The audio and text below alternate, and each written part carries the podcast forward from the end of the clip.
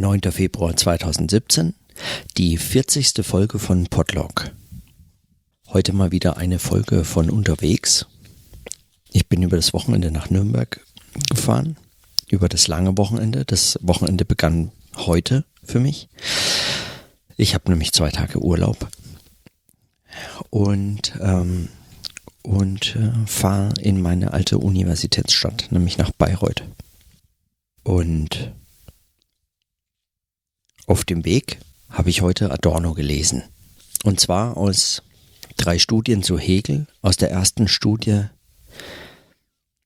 nochmal ein paar Seiten von, aus der ersten Studie, die heißt, äh, ist überschrieben mit Aspekte. Und ähm, da gibt es also der ganze Text ist eigentlich äh, wahnsinnig spannend ist äh, fast sowas wie eine verdichtete Form eigentlich der zentralen Thesen auch der negativen Dialektik, eigentlich all dessen, was, ähm, ähm, was Adorno als seine Dialektik dann später ähm, auch im Detail oder noch näher ausgearbeitet äh, hatte. Und was mich dabei besonders interessiert hat, war die Argumentation, wie das beginnt. Wie seine, wie er, wie er sich sozusagen mit der, mit der Dialektik Hegels als äh, eben, was für ihn Dialektik heißt und wie das, ähm, wie er sich damit auseinandersetzt. Und relativ schnell wird klar, ähm, dass er das sehr soziologisch liest und das macht es für mich so wahnsinnig interessant.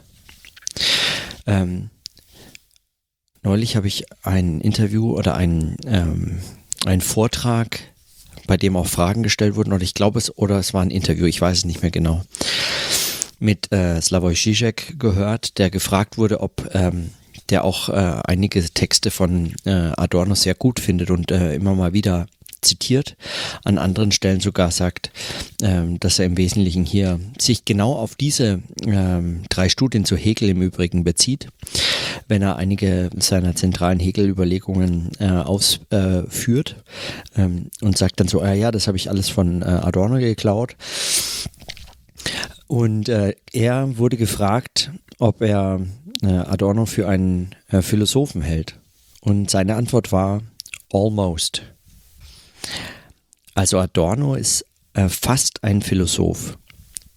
Ich halte es natürlich, oder nicht natürlich, ich halte das für ähm, äh, schon fast ein bisschen spitz formuliert und äh, gerne, äh, also es ist auch ein gern betriebenes Hobby von Philosophen, anderen den Philosophenstatus abzusprechen und zu sagen, ach, es sind ja keine richtigen Philosophen, das sind ja nur, weiß nicht, Germanisten, Historiker, Soziologen, ja, allgemein Geisteswissenschaftler irgendeiner Art, aber eben keine Philosophen. Aber ähm, in dem Fall finde ich das besonders interessant, weil er nämlich hier diesen äh, Dialektikbegriff sehr soziologisch fasst. Oder beziehungsweise zumindest den Begriff der Gesellschaft sehr stark macht und äh, den und das leuchtet mir das leuchtete mir schon bei der negativen Dialektik und ähm, äh, bei seinen kleineren Arbeiten, sein, auch in der Einführung der Dialektik, in allen Schriften, in denen er sich eigentlich dazu geäußert hat, äh, halte ich das für einen der die der zentralen der zentralen Erkenntnisse. Die Art, wie er Dialektik und, ähm, und Gesellschaft aneinander bindet, und zwar Gesellschaft und Dialektik als erkenntnistheoretisch äh, Fragestellung aneinander bindet, ähm, die halte ich für nach wie vor extrem brauchbar. Eigentlich äh, unersetzlich in der Art, wie das gemacht ist. Und in dem äh, Text hier Aspekte.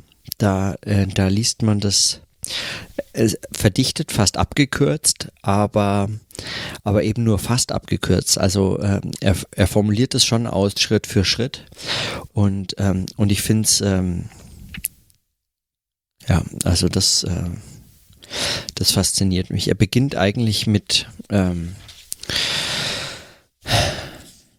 er beginnt recht allgemein mit äh, ein paar Überlegungen zu ähm, zur Einordnung Hegels und ähm, Hegels in die in die ähm,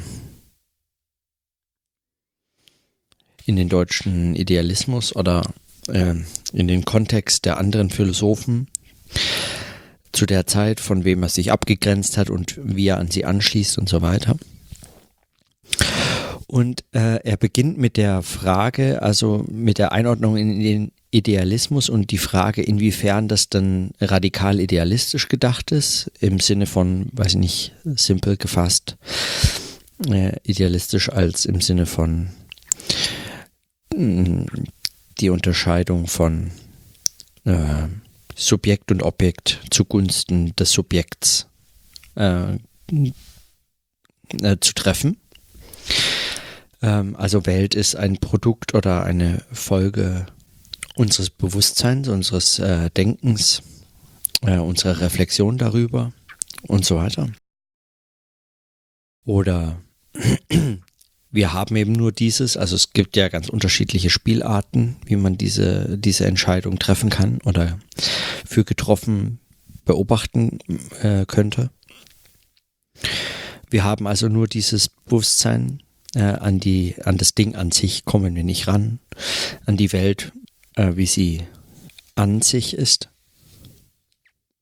Da kommen wir nicht ran. Und er beginnt hier mit dieser Einordnung und, ähm, und führt dann aus, warum für ihn Hegel nach wie vor Idealist ist und was das aber bedeutet, wenn, wenn er diese Unterscheidung bei Hegel als zugunsten des Subjekts aufgelöst sieht und führt damit ähm, hin zu der Idee des absoluten Geists bei Hegel. Über den Begriff der Vermittlung kommt er dann hin zu der Frage, was eben dieser, was eben dieser absolute Geist ist, und er identifiziert ihn, so wie ich das hier lese, er identifiziert ihn mit äh, der Gesellschaft. Der absolute Geist als, als, ähm, als ähm, Transzendentalsubjekt ist für ihn, wenn es eben ein solches überindividuelles Bewusstsein schlechthin sein soll,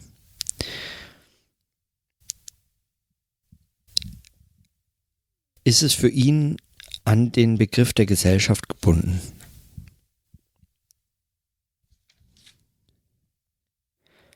Also überbewusst äh, ähm, ein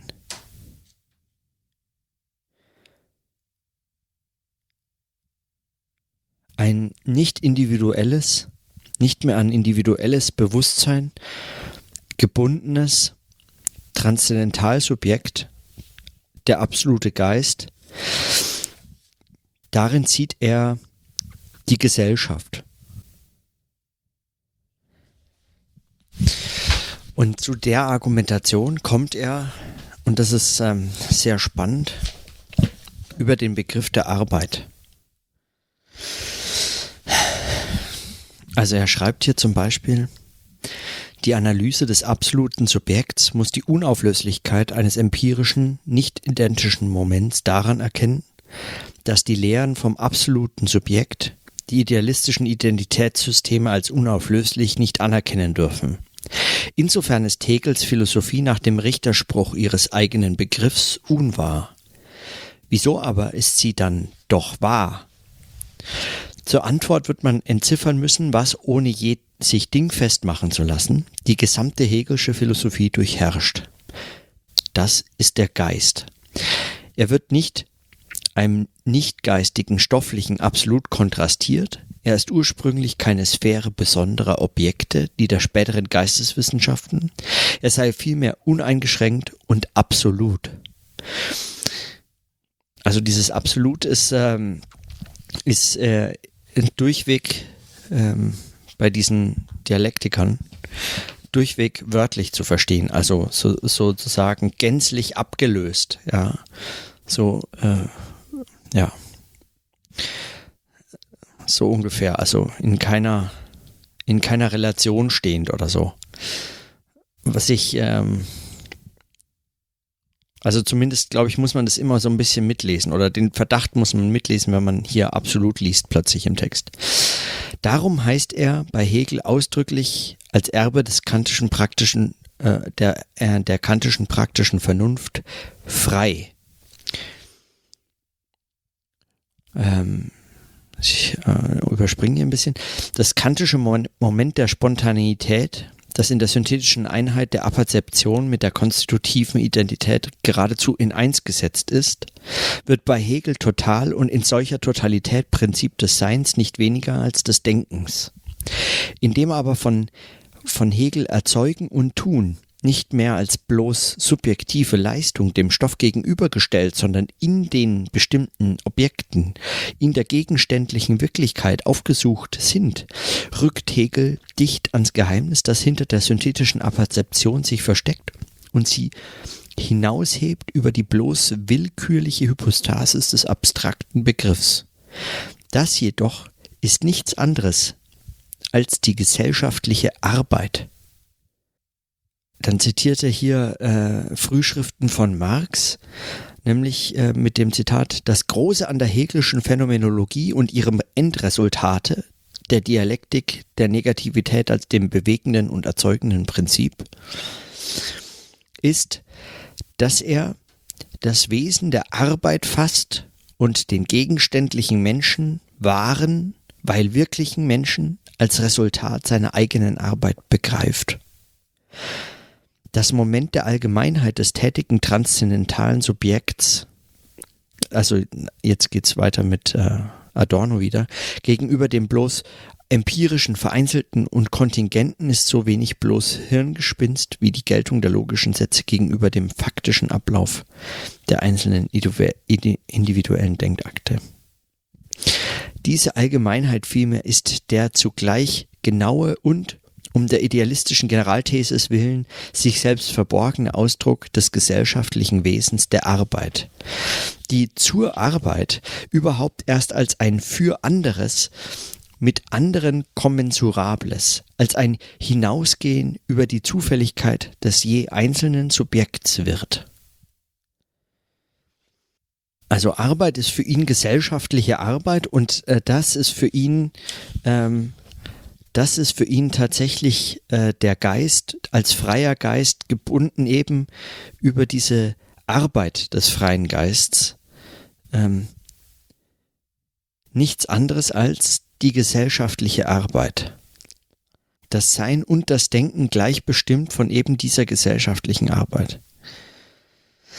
Und Gesellschaft ist äh, und Arbeit ist für ihn ähm, Arbeit als organisierte gesellschaftliche ihre eigene Rationalität, die Ordnung der Funktionen, ein gesellschaftliches Verhältnis. Also diese Argumentation finde ich wahnsinnig spannend.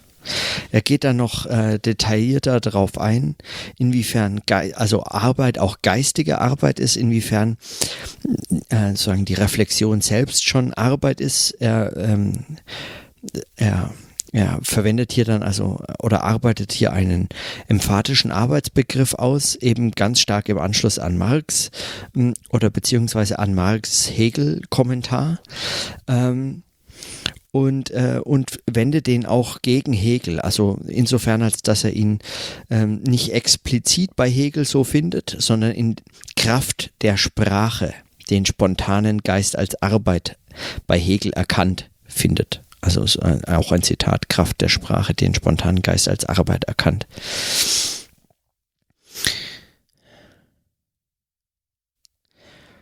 Arbeit dann als eine Art, also als eine Form des, des Verhältnisses zur Wirklichkeit und ein solches wie Arbeit. Ein solches Verhältnis zur Wirklichkeit ist die Subjekt-Objekt-Dialektik, ja die Dialektik insgesamt. Und diese, Zent also diese zentrale Überlegung von Arbeit als äh, gesellschaftliches Verhältnis, als Ausdruck eben äh, des, ähm, des Geists als äh, Ausdruck dieser ähm,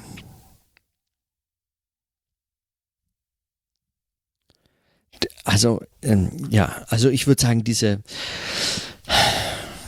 also es ist natürlich philosophisch, aber diese, diese stark, diese ganz stark soziologische ähm, Lesart oder eine die Soziologie sehr stark lesende Lesart der Hegelschen äh, äh, Philosophie. Das muss ich sagen, das fasziniert mich bei Adorno. Und wenn er dann die, die System, den System, das Systemdenken bei Hegel, die Abschlussfiguren kritisiert, eben wieder mit dem Bezug auf Arbeit und auf Arbeitsverhältnisse und auf eben diese Gesellschaft, innerhalb derer, also ganz ähm, klassisch mit Marx gedacht, innerhalb derer Hegel denkt und aus der dieses Denken nicht einfach herausgelöst werden kann. Man kann nicht so tun, als wäre Hegel ähm, sozusagen im Nichts die Ideen seit damals dieselben, wie sie heute sind und ähm, man könnte sie einfach so als abstrakte ähm, Ideen denken und weiterverwenden und äh, und so weiter, ohne sich um diese ähm, sozialen, historischen und kulturellen Kontexte zu kümmern. Auch das ist wiederum mit Marx dann natürlich eine, ähm, eine ganz stark soziologische Lesart über diese Unmöglichkeit oder vielleicht doch Möglichkeit, ähm, äh, ähm, Philosophie oder Philosophen oder Denken und Theorien aus ihren Kontexten herauszunehmen, ähm, muss ich an der Stelle nochmal den Aufsatz von Wolfgang Esbach, den ich gestern auch nur erwähnt hatte, zitieren, weil darüber schreibt er ja auch in seinem Text. Also gerade das ist eben, äh, beschreibt er hier auch als eine der zentralen Erkenntnisse von Marx, dass man Theorien und Theoretiker, äh, äh, ähm, Philosophien und Denkgebäude nicht ohne ihre, ihre Gesellschaft ähm, verstehen und denken kann und auch nicht weiter einfach anwenden oder äh, dergleichen und auch nicht einfach so ohne diese Hintergründe oder Zusammenhänge kritisieren. Auch da würde man sich zu leicht oder unmöglich machen, um genau zu sein eigentlich, wenn man das streng liest. Und inwiefern es doch geht, das wäre eben die Herausforderung. Und an der Stelle wird äh, Theorie kritische Theorie. Also inwiefern man diese Theorien in andere Kontexte zu bringen, durch Reflexion zu bringen sucht, sie neu denkt, sie äh, so zumindest, das wäre zumindest mein Verständnis oder eine Lesart meines Verständnisses von einem Begriff von kritischer Theorie, äh, indem man versucht, solche Theorien neu zu denken, für heute neu zu denken, und nicht einfach nur so tut, als könnte man sie heute neu nehmen, also sondern sich dieser Verantwortung gegenüber, nicht Verantwortung, sondern dieser, ähm, dieser Zusammenhänge, dieser gesellschaftlichen Zusammenhänge von Philosophien, Theorien, Theoretikerinnen und Philosophinnen und so weiter, äh, in die jeweiligen sozialen Kontexte nicht Kontexte, sondern eben in Gesellschaft als Geist mit Adorno, ja, als, als, ähm, als ja als äh, als eigentlich nicht hintergeh als nicht hintergehbar äh, begreift, damit umzugehen sucht. Das äh, zusammengenommen ist mein Verständnis von kritischer äh, von kritischer Theorie und zwar kritischer Theorie zwingend als Dialektik und zwingend soziologisch. Und für, für diese, für diese Zusammenhänge muss man meines Erachtens diese, diese Texte lesen. Man mag das auch bei anderen finden, man mag das bei anderen in anderen Formen oder in verwandten Formen, in verwandten Denkzusammenhängen und anderen Worten, in andere Theorien gekleidet oder so auch finden, verwandte Ideen entdecken. Aber meines Erachtens ähm, äh, findet man das so genau und so ähm, und in dieser Art so so deutlich und explizit genau damit beschäftigt, also mit dieser Frage beschäftigt, nirgends sonst ausgearbeitet wie in der Tradition von Hegel über Marx zu Adorno. Und Horkheimer auch, also ähm, dieser Begriff der kritischen Theorie, äh, wenn man sich mal ähm, da zum Beispiel den Text von Adorno, äh, von Horkheimer zu kritischer und traditioneller Theorie anschaut, ähm, da ist, da ist diese Unterscheidung sehr deutlich gemacht und, ähm, und, und sehr explizit herausgearbeitet. Allerdings unterschlägt die all diese, ähm, also die unterschlägt diese Strenge, äh, diese Strenge in Anspruchnahme einer Dialektik als als Begriff und als ähm, eben mit all dem, was da dazugehört. Das ist äh, schon fast schon allgemeinverständlich irgendwie ähm, für soziologische Leserinnen und Leser geglättet oder so, ja, so fast schon von der, von dem ganzen, von dem ganzen äh, philosophischen Arbeitsaufwand, den man sich machen müsste, befreit, wenn man diesen Text traditionelle und kritische Theorien liest. Ähm, da, da steht dann zum Beispiel kritische Theorie sei eine Theorie, in der sich ähm, der, ähm, der, der, der Soziologe oder die Soziologin äh, über, über den äh, über sagen ihre eigene Eingebundenheit in die sozialen Verhältnisse, die sie oder er zu beschreiben trachtet, ähm, bewusst ist und die mitreflektiert. Und das ist nicht falsch, aber es ist halt auch noch nicht ähm, so stark formuliert wie hier. Also dass Gesellschaft mit dem absoluten Geist bei Hegel gleichzusetzen ist und ähm, und also dafür kann man viele Argumente finden oder zumindest ja und äh, über den Begriff der Arbeit ähm, in, in diese Produktionszusammenhänge gebracht ist. Und kritische Theorie dann heißt eben äh, diese, äh, diese Widersprüche im Arbeiten der Theorien selber als in diesen Geist, äh, in diese Gesellschaft unhintergehbar, äh, in dieses äh, und da sagen, in der Hinsicht idealistisch gedacht, als idealistisch heißt in dem Fall dann eigentlich äh, fast schon soziologistisch, ja. Wenn man, äh, wenn man, also der Soziologismus-Vorwurf, der kommt einem dann vielleicht nur, wenn man äh, Gesellschaft jetzt ähm, simpler verstehen möchte, als es dort steht. Weil es ist natürlich nicht ein einfach so ein Gesellschaftsbegriff, wie man ihn, ähm, äh, weiß ich nicht, in Einführung in die Soziologie findet oder so, ja, sondern es ist ähm, ein anderer Gesellschaftsbegriff hier. Ähm, einer, der sich selber eben, der selber aus diesem Denken heraus entwickelt ist. Aber darüber und der den Begriff der Arbeit stark macht, was nochmal ganz viele eigene Überlegungen notwendig macht. Aber ähm, aber trotzdem, also wenn man mal von so einem einfachen Soziologismusvorwurf absieht, ist es trotzdem stark soziologisch gedacht. Und das ist, ähm, und das äh, macht mir, das, das macht mir Freude. Das, oder da, da bin ich einfach begeistert. Das, das, äh, da bin ich überzeugt. Ja. Nein, kann ich das sagen? Da bin ich überzeugt.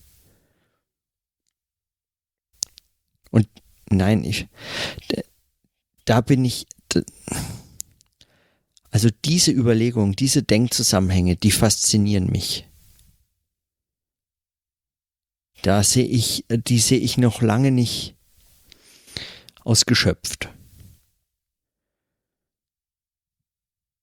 Schon allein was die Stränge der Dialektik angeht, halte ich das für lange noch nicht aus, äh, noch lange noch nicht ausgefüllt oder erfüllt oder wenn das überhaupt geht. Also in, im adornischen Sinne selbstverständlich nicht, weil die Arbeit hört ja eben nicht auf, wenn man mal zu einer Gesellschaftstheorie kommt, insofern sich Gesellschaft verwandelt und wir nicht einfach die gute, richtige, große, beste, äh, tolle äh, Endgesellschaft, den, den, das Paradies auf Erden oder was erreichen äh, und äh, äh, sicher nicht erreichen werden. Also insofern wir immer noch in einer kaputten äh, Gesellschaft leben und ähm, an manchen Tagen scheint es schon wirklich äh, schon sehr kaputt. Ähm, insofern das der Fall ist, ähm, erschöpft sich diese Arbeit nicht, aber nicht nur ist sie sozusagen gegenständlich unerschöpflich, insofern als die Gesellschaft sich verändert, die hier mitgedacht werden muss, sie ist aber auch einfach theoretisch noch lange nicht, ähm, noch lange nicht mit der notwendigen, also hinreichend ähm, hinreichend ausdauernd oder hinreichend ernsthaft betrieben. Also wenn man sich aktuell soziologische Untersuchungen oder Gesellschaftsbegriffe oder Reflexionen oder Zeitdiagnosen ansieht, da kann man, kann man solche, solche Perspektiven schon vermissen. Man findet sie fast ausschließlich in, ähm, in einzelnen und äh, eher abseitigen Gesellschaft, äh, äh, sagen philosophischen Texten von kritischen Philosophen und auch da eigentlich nicht mehr von den sozusagen den noch mit großen Namen bestückten, sondern man findet sie dann eben bei naja, entweder bei Leuten, die so als Populärphilosophen gelten, wie Slavoj Žižek, oder bei völlig ähm, unbekannten, kleinen, ähm, nie Professor gewordenen äh, naja, immer noch ihren Marx da so Lesenden oder so. Und es ist eigentlich, äh, und es ist eigentlich, ähm, und es ist eigentlich schade. Das wäre eigentlich auch ein Thema für die 1968-Kritik, auch wenn es uns um so strenge wissenschaftshistorische Zusammenhänge da nicht gehen konnte, weil wir eben nicht alle einfach so an wissenschaftshistorischen oder an wissenschaftstheoretischen oder sonstigen Fragen interessiert waren. Aber das wäre eine dieser Fragen, warum das eigentlich damals mit der 68er Generation, also ausgerechnet mit der Generation, die sich auf diese Texte wie keine andere äh, danach mehr berufen hatte, warum das ausgerechnet mit diesen, äh, mit dieser Generation eigentlich ein Ende gefunden hat, diese Texte zu lesen. Ja,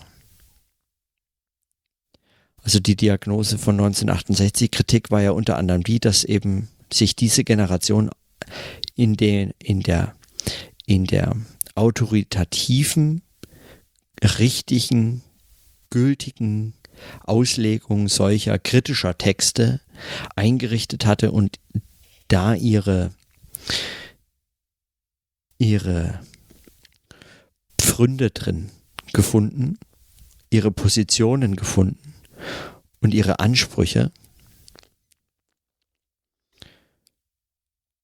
Und damit eigentlich es unmöglich gemacht haben, diese Texte nochmal an ihnen vorbei oder gar gegen sie zu lesen, was dazu geführt hat, dass mit dem Aussterben dieser Generation oder dem langsamen Verebben ihrer Proliferation von Texten ähm, die Texte selber mit verschwinden, die man hätte lesen können. Und dann gibt's äh, so eine Wirtschaftskrise und man findet wieder so ein kleines Marx Revival. Und es gibt wieder ein paar Lesegruppen vom Kapital. Aber das veräppt sich dann trotzdem schnell wieder in irgendwelchen Protestbewegungen oder jemand, der dann sagt, oder auch zum Beispiel so Leuten wie äh, David Grabber, von dem man viel halten kann, der viel ähm, tolle Sachen, äh, tolle Texte, tolle Bücher geschrieben hat und sich viel mit solchen sozialen Bewegungen auseinandersetzt und ganz hands-on, also wirklich mit dabei ist, der weiß, wovon er spricht und so, aber sich äh, äh also ideologisch gegen äh, jegliches, was äh, Richtung Marxismus ähm, was so ähm, in diese marxistische Richtung drängt oder aus der zu kommen scheint, äh, ideologisch völlig sperrt. Also mit jedem, der auch nur so ein bisschen sagt von sich, er findet Marx gut, ähm, streitet sich Grabber ähm, oder er streitet sich mit ihm gar nicht mehr. Und, ähm, und man merkt, dass, äh, dass solche, ähm, was dann jetzt eben unter diesem Label von anarchistischen Bewegungen oder eben solchen neuen sozialen Bewegungen, Protestbewegungen und so, wie sie gerade eben äh, unter Zeiten Trumps ähm, äh, ein, auch eine ganz neue, eine ganz neue Dimension, ganz neues, ganz neue Aufmerksamkeit bekommen, wie darunter eigentlich äh, äh, sich äh, all solche Ideen ein neues Dach, ein neues Zuhause finden und es äh, wieder, und zwar aus ganz anderen Gründen jetzt, ähm, verhindert wird, dass man sich nochmal mit Dialektik oder mit Marx oder mit solchen Texten auseinandersetzen kann und die ein paar einzelnen Akzelerationisten, die da Marx nochmal ganz anders und neu und irgendwie bisschen schneller lesen wollen, ähm, die, die, machen dann äh, das Kraut auch nicht fett, wie man sagt. Oder die ändern daran halt eben auch nichts.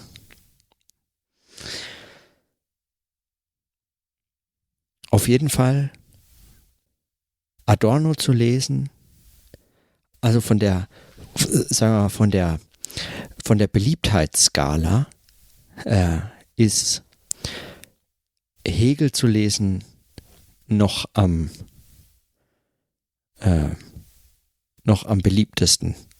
Marx zu lesen, klar, aber ernsthaft betreibt man das nicht mehr, sondern das, äh, das ist mehr so ein Label.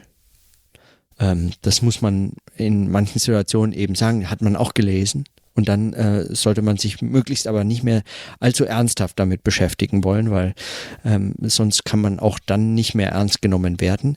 Und mit Adorno hat man sich am besten gar nicht mehr zu beschäftigen, weil von dem wüsste, wüsste man ja schon längst, dass alles, was er an großen Texten versucht hat, alles längst gescheitert ist. Und meines Erachtens unterschätzt es ähm, in, sagen, in abnehmender Beliebtheit, in abnehmender ähm, Anerkennung für eine Auseinandersetzung mit diesen Autoren, unterschätzt es zugleich zunehmend diese Autoren. Je mehr sie geächtet werden, sie heute noch ernsthaft zu studieren, umso größer ist dieses Unterschätzen. Und was man gänzlich dabei äh, übersieht, ist der vor allem soziologisch so spannende Zusammenhang. Und ja, ich weiß, ich bin sicher nicht der Erste und bei, bei garantiert nicht der Einzige, der sowas bemerkt ähm, bezüglich dieser ähm, bezüglich dieser Zusammenhänge oder der, äh, der Einzige, der äh, Adorno so liest oder so. Ganz im Gegenteil, ich weiß auch an Adorno, es sind mittlerweile ähm, äh, schon äh, sicher weit jenseits der 300 Dissertationen geschrieben oder so. Vermute ich einfach mal, keine Ahnung. Ich habe nichts gezählt. Ich habe auch keine Dissertation zu Adorno gelesen, glaube ich. Oder weiß ich nicht. Vielleicht aus Versehen. Stand nicht drauf. Dissertation zu Adorno. Ähm, also da ist vermutlich auch noch kein Wort nicht äh, analysiert. Also und dennoch vermisse ich diese Position.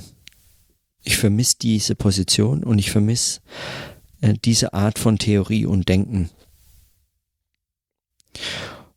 Und mein Eindruck ist, einer der ein, ein, ein großer Reiz, der in dieser Art des Denkens und in dieser Art der Zusammenhänge liegt, ist der, dass er so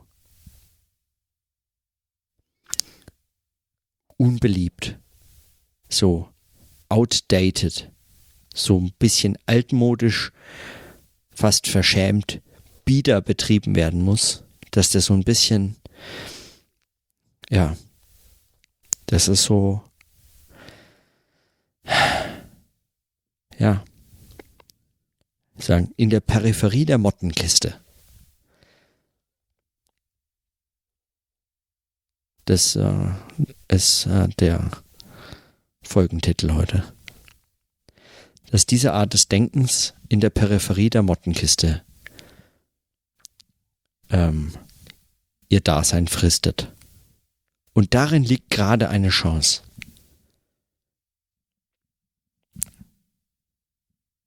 Und das meine ich jetzt nicht, weil es gängig ist, immer das noch ältere, immer das noch übersehenere, den eigentlichen Klassiker gegen die gerade ach so aktuellen Klassiker auszugraben und für sich zu beanspruchen und sagen, ah und ich habe ihn wieder hervorgebracht und so und das dann als sein großes Vermarktungs, äh, äh, als eine große Vermarkt Selbstvermarktungsstrategie zu wählen oder so. Damit hat das jetzt nichts zu tun, sondern ich halte das tatsächlich unter den immer, immer vor dem Hintergrund der Frage, was gilt es heute zu tun? Ja, was kann man heute denn noch tun? Wie kann man heute noch eine Position finden oder etwas dazu beitragen oder ähm, ohne dazu etwas beizutragen, was gerade so geschieht, von zu dem man eben nichts beitragen möchte und wie kann man trotzdem noch über Gesellschaft nachdenken in solcher Form, dass es zumindest mal nicht schadet damit wäre schon viel gewonnen.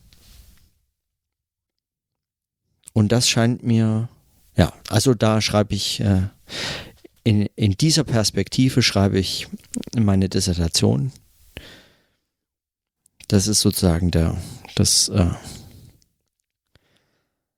das ist der Denkzusammenhang. Aber das macht es auch so spannend. Also,